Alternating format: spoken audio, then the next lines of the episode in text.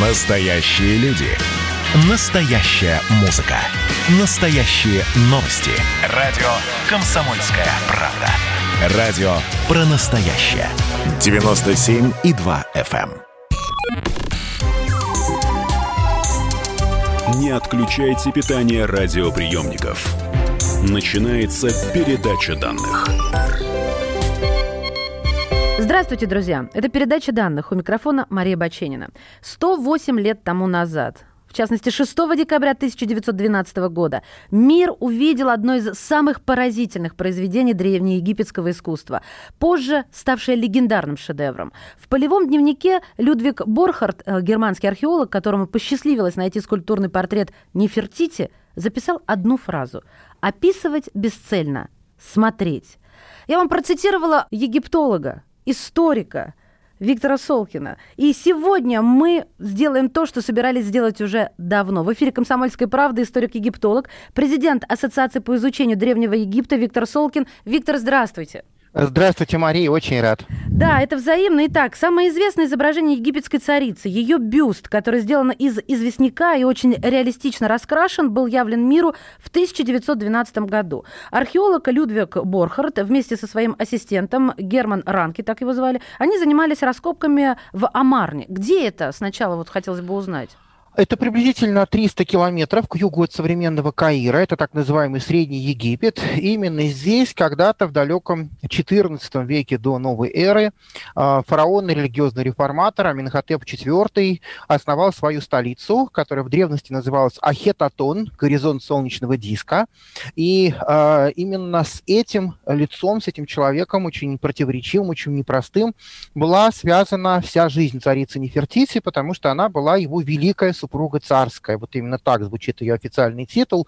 Точно так же, как мы обычно произносим только половину ее имени, потому что полное имя Нефер Неферу Атон Нефертити. Прекрасная красотами солнечного диска красавица пришла. Вот такое безумно красивое сочетание слов. Я не могу не задать вопрос о подлинности знаменитого бюста. На сегодняшний день споры закончились, которые были вот сразу после и продолжались долгое время?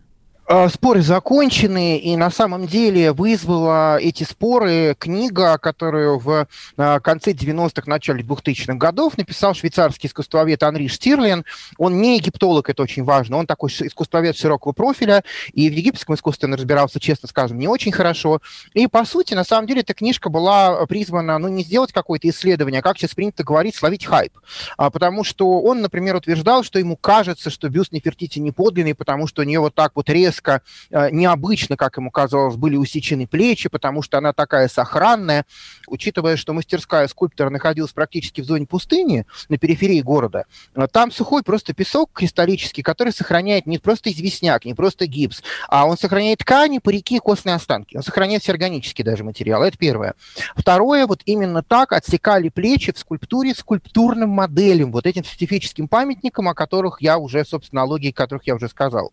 Дальше а, когда Штирлин выпустил эту книгу, великий Дитрих Вилдунг, выдающийся египтолог, в то время хранитель египетской коллекции Берлинского музея, главный хранитель Нефертити, он сделал детальнейшее технологическое, химическое, какое угодно обследование бюста царицы. Вот. Выяснилось даже, что э, в ее изготовлении, а я напомню, что внутри бюста э, основа из известняка, покрытая несколькими слоями гипса. Так вот, вот в этом гипсе есть специфический материал, минерал, ангидрит он называется, который в таком процентном соотношении встречается только в э, Амарне, вот в этом месте, где был найден памятник. То есть там даже гипс специфический свой. Ну и, конечно, дальше все разговоры прекратились, потому что полный анализ пигментов, всех необходимых технологических деталей, связанных с этим потрясающим скульптурным портретом, а он показал, что, конечно же, это подлинник, это 14 век до новой эры, и здесь никаких сомнений нету. Но не было бы счастья, да несчастье, как известно, помогло.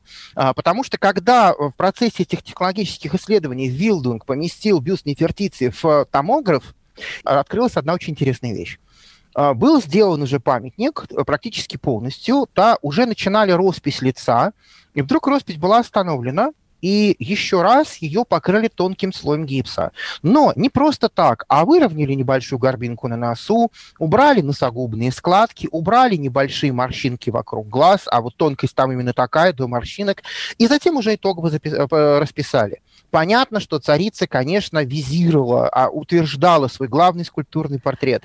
И, видимо, когда работы уже были начаты, ей очень по-женски, очень понятно, ей к тому моменту матери уже шестерых дочерей, ей хотелось выглядеть моложе.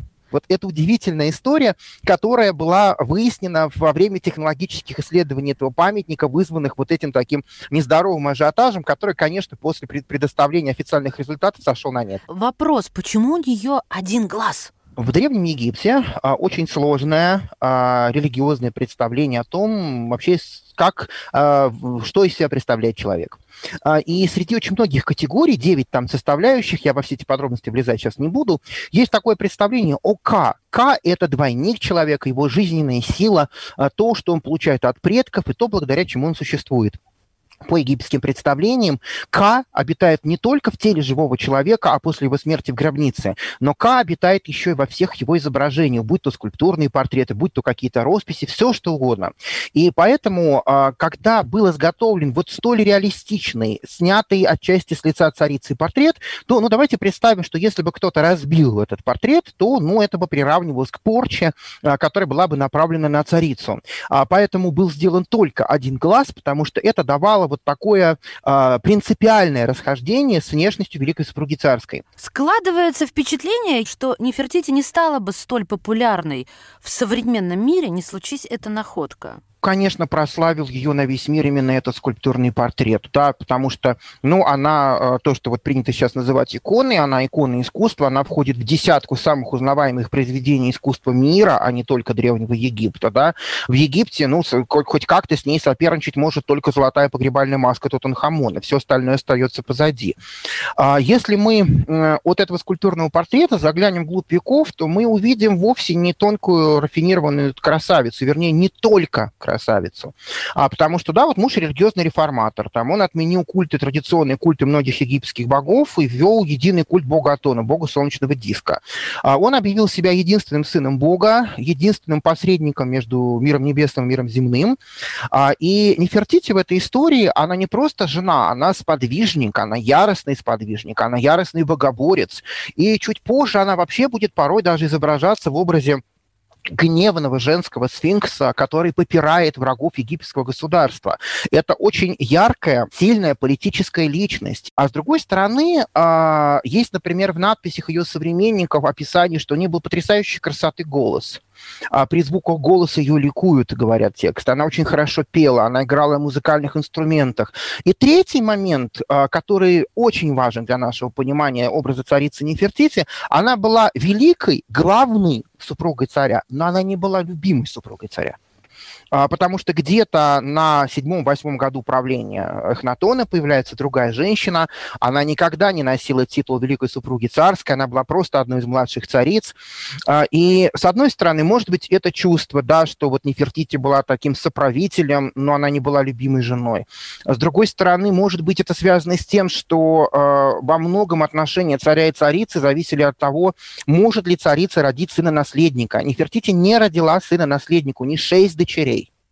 И Кия, вот эта вторая жена, тоже не родила сына-наследника, а для царя-реформатора, который, ну, мы понимаем, что он хотел как бы дать какое-то будущее своим религиозным воззрением и обеспечить стабильностью двор всех тех людей, которые его окружали, это, конечно, было трагедией. Мы здесь уже, конечно, никогда не догадаемся, как это было, но когда еще при жизни Нефертити вот эта младшая жена Кия умерла во время, судя по всему, деторождения, она тоже родила дочь, то все ее изображения активно уничтожалось с дикой совершенно ненавистью, либо заменялись на изображения разных принцесс, э, дочерей их на тон и Нефертити, просто у изображений переписывались имена, то есть вот такой посмертный был вандализм. Поэтому красивая, яркая, э, политически совершенная, да, то есть это политическая личность, да, но несчастная. А она быть, была... быть великой супругой царской это вовсе не значит быть счастливой женщиной. Это безусловно, но она, Нефертити, она была египтянкой?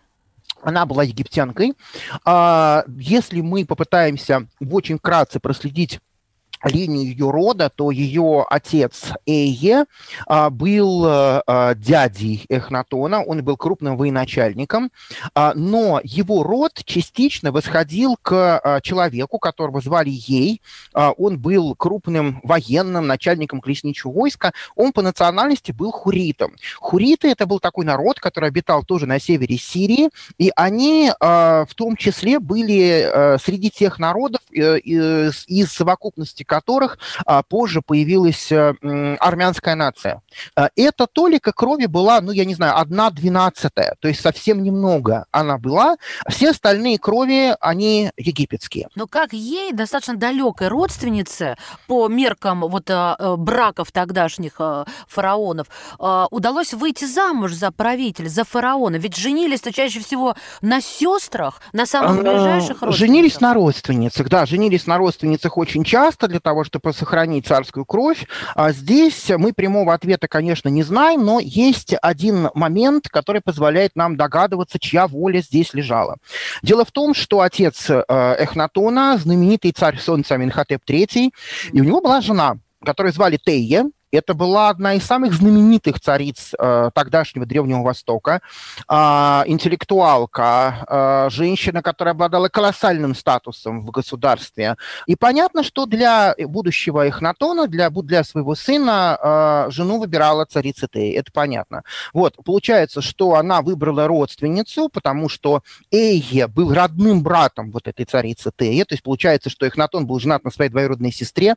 По каким критериям была выбрана Нефертити, сказать очень сложно. Друзья мои, прервемся буквально на несколько мгновений и продолжим эту волшебную сагу о царице Нефертити. У нас в передаче данных историк-египтолог, президент Ассоциации по изучению Древнего Египта Виктор Солкин. Не отключайте питание радиоприемников. Идет передача данных. А вот о чем люди хотят поговорить, пусть они вам расскажут, о чем они хотят поговорить. Здравствуйте, товарищи! Страна слушает! Вот я смотрю на историю всегда в ретроспективе. Было, стало. Существует человек, который поставил перед собой цель да, и сделал то, что сегодня обсуждает весь мир. Комсомольская правда. Это радио.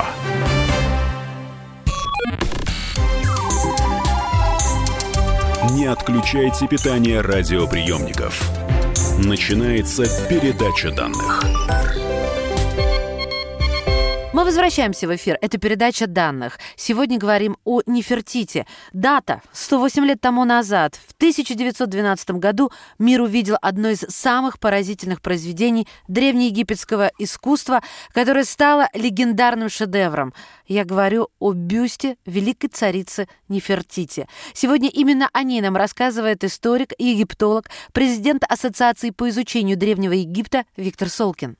А скажите мне, Виктор, Эхнатон был красив? Это очень сложный вопрос, Извините. потому что, во-первых, а, в разные годы правления а, его были разные стили искусства. И вот первые годы правления, когда делались его колоссы, они делались утрированными, то есть его пытались показать э, как существо нечеловеческой, а божественной природы. И вот эти первые колоссы, э, их лица, кому-то они невероятно нравятся, кто-то говорит, что это ужасно. У него длинные глаза, длинное лицо, огромные такие вот напыщенные, такие очень пухлые губы, узкие плечи, а женственные бедра, потому что он изображается с таким намеком, что он как бы сын предвечного бога Андрогина, то есть он сочетает в себе мужские и женские черты. Вот это первое изображение. Они никого не оставляют равнодушными. Это головы колоссов Эхнатона из Карнака. Можно просто в Google вбить, вы все получите, да, вы увидите эти картинки.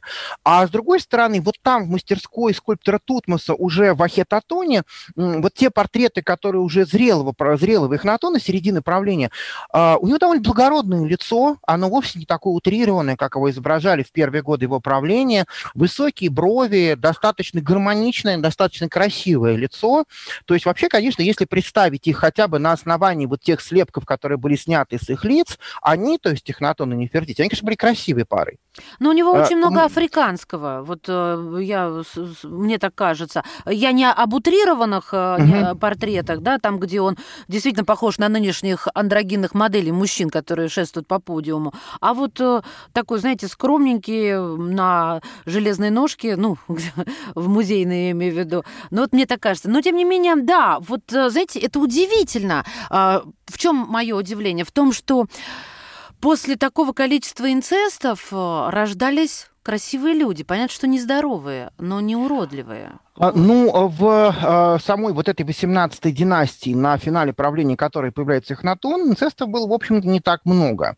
А Инцесты, наоборот, вот они характерны именно для правления Эхнатона. Во многом это объяснялось вот этим невероятным желанием получить сына, наследника. И в ситуации с Эхнатоном э, история становится вообще трагичной, потому что не получив сына от Нефертити и не получив сына от э, младшей жены Кии, Эхнатон вступает в интимные отношения с двумя своими старшими дочерьми. Это беспрецедент для древнеегипетской Серьезно? истории. Это то есть было А, совсем да, бывали случаи, когда какая-то знаменитая принцесса становилась условно супругой царской, а, когда мать ее умирала, и она исполняла обязанности матери, например, в храме. Так при Ну, Рамсесе есть II такое номинально было. на А бумаге. так здесь они, а, эти девочки родили эм, еще девочек. Меритатон Ташерит и Анхисенпаатон Ташерит, вот это дочки Эхнатона, его собственных дочерей.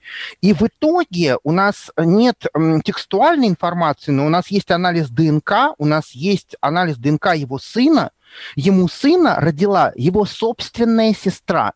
И этот ребенок сейчас известен на весь мир, это Тутанхамон. Что это за история о том, что Нефертити после смерти мужа правила как регент? А, Где такое, где она встречается на просторах интернета? Но вот я решила у вас уточнить. Это правда. А, Она перешла своего мужа. На 17-м году правления Эхнатон умирает. А, Причина его смерти неизвестна. И, а, дальше появляется царь, который правит около двух, ну, чуть больше двух лет. А, И э, обычно царь имел несколько имен. И вот первое имя нам новое прозвучит, да, Анхет Хипрура. А второе имя Нефер, Неферуатон. И мы уже еще раз э, вновь слышим первое парадное имя царицы Нефертити. Этого царя изображают с очень женственными чертами, и а, при этом царе начинается уже уходить в прошлое вот эта религиозная реформа, то есть царь, царь он, она, а, он понял, что нужно возвращаться к традиционной культуре, по- дальше по- получать поддержку да, от разных слоев общества, и а, по сути этот царь условно, давайте назовем женщину фараон, а, становится регентом при малолетнем потом царе Тутанхатоне, который уже становится Тутанхамоном. Судя по всему, для этого царя, то есть для Нефертити в последние годы ее правления, было сделано потрясающее, потрясающий погребальный инвентарь для ее погребения, там и статуи, и многие разные потрясающие вещи. Что случилось с этой гробницей, мы не знаем, потому что часть предметов, причем очень большая, была использована для погребения Тутанхамона. Мумии Нефертити нет, гробница не найдена. Время от времени за последние 20 лет появлялись сенсационные новости в СМИ, что вот-вот, кажется, найдут гробницу Нефертити, или какие-то были гипотезы, предположения.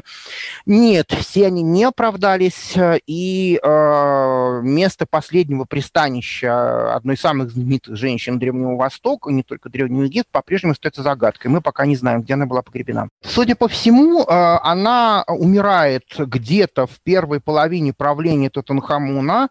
Он царствовал 9 лет, и его супругой э, была царевна Анхесенамон, это третья дочь Эхнатона и Нефертити. А, И, э, судя по всему, она обладала тоже ярким характером, как ее мать, потому что когда Тутанхамон умирает, она не хочет выходить замуж за кого-то из своих а, придворных. Дополнительный трагизм вот этой истории заключается в том, что на самом деле в гробнице Тутанхамона а, был похоронен не только сам царь, там в боковой камере, в золотых саркофажцах были похоронены мертворожденные дети. Там две девочки, а, причем на достаточно поздних месяцах развития. Вот это дети Тутанхамона и его жены.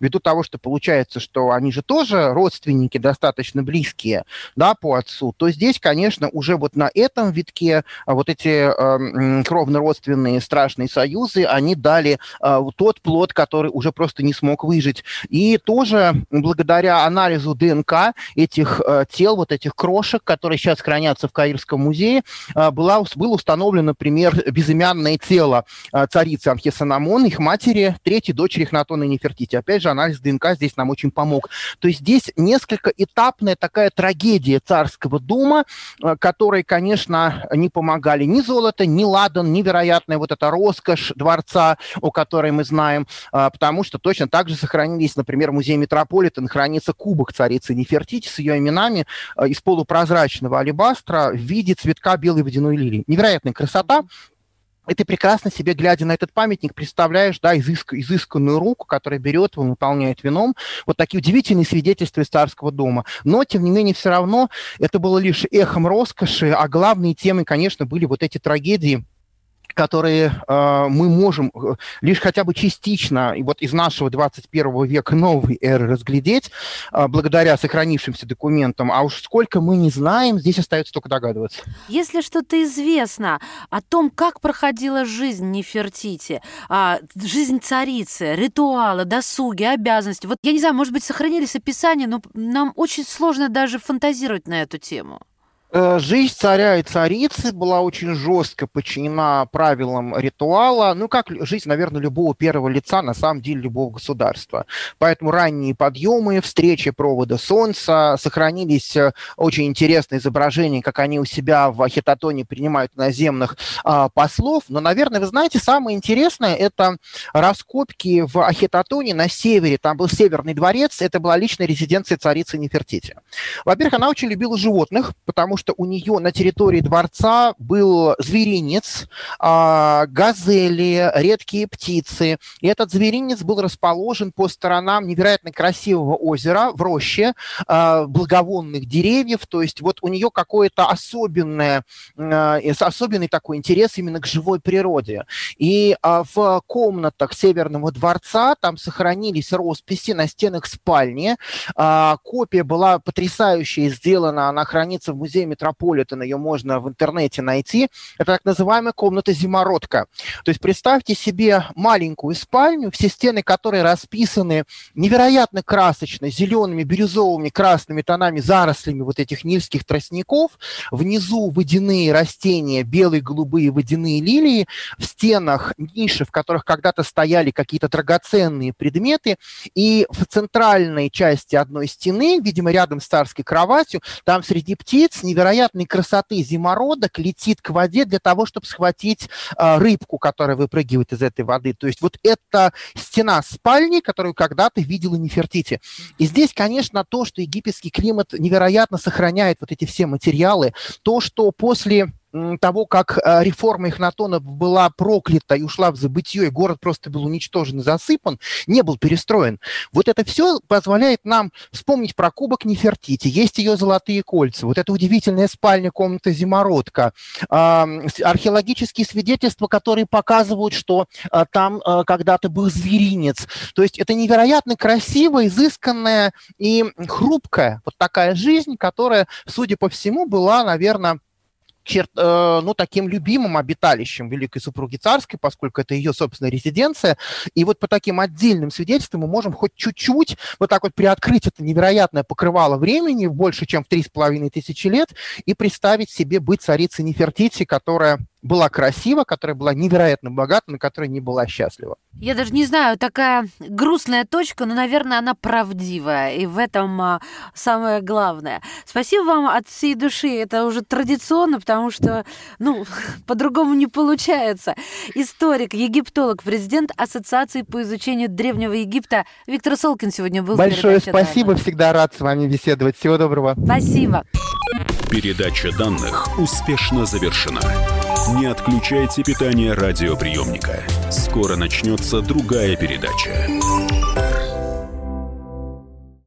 Эдвард, здрасте, меня слышно? Да, Олег Владимирович, вас отлично слышно. Я тот человек, который в течение ближайшего часа верноподданнически будет поддакивать вашим монологам. Главное в таких случаях не спрашивать, а что произошло с предыдущими соведущими. Ой, слушайте, не дай бог поддакивать, потому что в споре, иногда даже в таком эмоциональном споре, и есть главный секрет успеха нашей программы.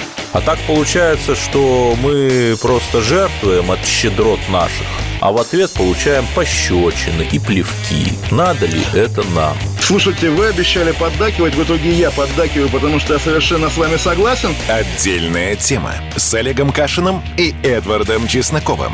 На радио «Комсомольская правда». По будням в 9 вечера по Москве.